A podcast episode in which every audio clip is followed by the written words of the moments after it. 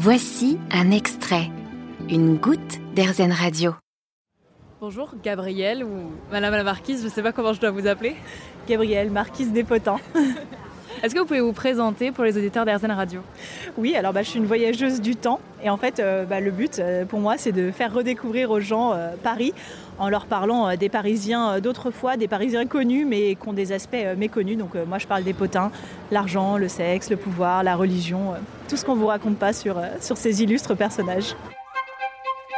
En 1815, dans ce restaurant, un homme qui s'appelait Ernest de la Bréjensac, un obscur critique de l'opéra comique, va inventer avec ses amis le concept du dîner de dupes.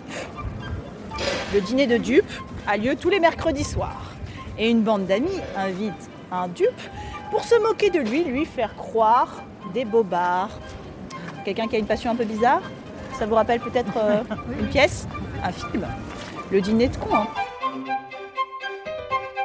Ben en fait, j'ai toujours trouvé ça dommage que l'histoire, ce soit quelque chose de très aride, qui reste cantonné aux pages des livres, et d'oublier qu'en fait, tous les scandales qui font notre quotidien, en fait, ils ont des échos dans le passé, que tous ces grands personnages, ils sont humains avant tout. Et donc, je voulais montrer qu'on pouvait faire vivre la culture en dehors des musées, en dehors des livres, et qu'on pouvait apprendre en s'amusant. Donc, c'était cette dimension ludique qui m'a donné envie de partager toutes ces anecdotes. Vous avez quel rapport à l'histoire, vous ? Moi j'adore, en fait je considère que l'histoire c'est une histoire à raconter, donc on dit toujours l'histoire est écrite par les gagnants, mais c'est pas grave parce que ça reste une histoire et c'est toujours intéressant de l'écouter. En fait s'il y a des bons rebondissements, on a juste envie de savoir la fin et parfois c'est savoureux. Ces visites de Paris, je crois que c'est une reconversion professionnelle pour vous ? Oui, je travaillais pas du tout là-dedans, avant je travaillais dans une entreprise du CAC 40, donc ça avait aucun rapport, j'étais dans un bureau devant un ordinateur et puis avec le confinement j'ai eu envie de changer de vie. Et j'ai mis ensemble tout ce que j'aimais, donc Paris, l'histoire, les potins, les costumes, le théâtre. Et j'ai essayé d'en faire une expérience extrêmement immersive, de créer la visite guidée que moi je cherchais en fait. Vous auriez été une commère à l'époque ? Je suis une commère aujourd'hui, aucun doute. Parce qu'un aspect essentiel de la personnalité de Voltaire qui ne va pas du tout avec le personnage qu'on essaye de créer, c'est que Voltaire c'est un homme qui aime l'argent, passionnément. En fait, il souffre de ce que vous appelleriez aujourd'hui un complexe d'infériorité par rapport à ses amis qui sont tous de la plus haute extraction, qui sont tous nobles. Et Voltaire, lui, il est fils de notaire et franchement, il a un peu du mal avec ça. Et il se dit que grâce à l'argent, il va réussir à rattraper un peu ses amis nobles. Ce qu'il faut préciser à la radio, c'est quand même que vous êtes habillée en marquise, donc vous passez pas inaperçue dans les rues de Paris. Et là, on est à un café. Déjà, moi, je trouvais que je passais pas inaperçue avec un micro, mais vous êtes vraiment au level supérieur. Pourquoi vous habillez comme ça ? Alors oui, c'est sûr qu'avec la robe à panier, il faut imaginer les paniers comme Marie-Antoinette, même si moi, je reste à 50 cm de chaque côté et pas à 1,10 m de chaque côté. Dans une rue, ça se voit. Sur mon vélo, quand je fais du vélo, ça se voit. Donc c'est vrai que ça attire l'attention, plus les chapeaux fleuris et oui, la robe Marie-Antoinette, ça ne se porte plus aujourd'hui. Et après, moi, j'ai décidé de m'habiller comme ça parce que je voulais montrer que mes visites étaient insolites et je voulais que ça se voit physiquement, que ce ne soit pas juste des paroles. Et moi, j'adore tout ce qui est jeu d'évasion, les escape games. Et je trouve que quand on vous met dans l'ambiance dès le début, en fait, ça devient ludique, ça devient un jeu, vous vous plongez dans l'histoire. Et c'est pour ça aussi que j'ai développé une dimension olfactive à mes visites. C'est vraiment que je veux plonger les gens au plus profond de l'histoire et les amener à la revivre, en fait. Donc le costume fait partie du côté immersif des visites. Exactement, quand on arrive à certains points de la visite, vous nous donnez des petites cartes sur lesquelles vous avez probablement mis du parfum. Je crois que c'est quelque chose que vous avez travaillé pour évidemment favoriser l'immersif. Je ne sais pas quelle odeur vous sentez exactement, mais moi je sens une odeur de baba aux robes. Je sens ces parfums capiteux des dames, vous voyez, qui sont dans tous les soupers alentours, pendant que Pierre, lui, réfléchit à qu'est-ce qu'il est vraiment prêt à faire pour 1 million de francs et pour sauver son journal. C'est ça, en fait, j'ai travaillé avec une jeune femme qui est passionnée de parfums, qui a suivi toutes mes visites. Et ensuite, on a travaillé ensemble pour voir comment rendre la visite plus immersive. Donc, j'ai 4 types de parfums qui s'adaptent à différentes anecdotes.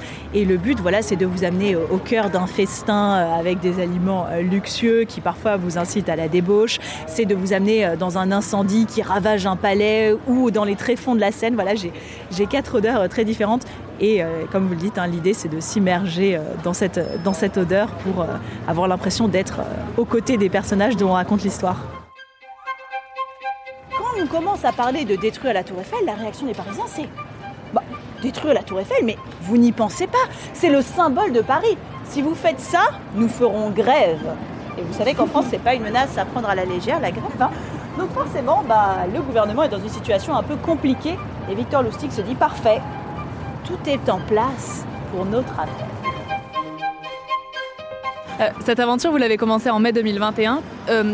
Est-ce que vous pouvez nous raconter, si vous vous en souvenez, le déclic que vous avez eu qui ensuite a bousculé votre vie professionnelle? Alors le déclic, je l'ai eu un peu avant parce qu'en fait j'ai commencé les visites. Je suis sortie pour la première fois de chez moi en costume en mai 2021 pour faire la première visite.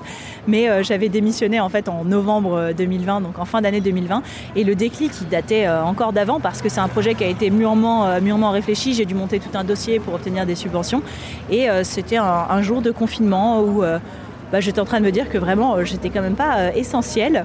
Et je me suis dit, c'est quand même trop bête, j'ai pas de crédit, j'ai pas d'enfant, je suis complètement libre. Qu'est-ce qui m'empêche en fait de tenter de vivre mon rêve ? Rien. Bon, très bien. Première chose, c'est qu'il n'y a pas de frein. Deuxième chose, c'est qu'est-ce que c'est mon rêve ? Qu'est-ce que j'aime ? Si j'étais millionnaire, qu'est-ce que je ferais de mon temps libre ? Et c'est comme ça que l'idée des Potins de Paris a commencé à germer. Et je crois qu'au bout d'un an, ça commence à prendre une autre dimension. Je ne sais pas si on peut en parler. Oui, ça commence tout juste. Alors, j'en parle un peu pour l'instant. Mais en effet, j'ai signé un contrat avec un éditeur pour écrire un livre qui sortira à Noël 2022, donc sur les Potins de Paris. Donc, mes anecdotes que je raconte, mais encore plus poussées parce que c'est très frustrant pour moi. Mais en visite, on n'a qu'une heure et demie. Le temps passe très vite, on me le dit toujours. Mais quand même, il ne faut pas que ça dure trop longtemps. Donc, en fait, j'ai beaucoup plus de choses à raconter que ce que je raconte là.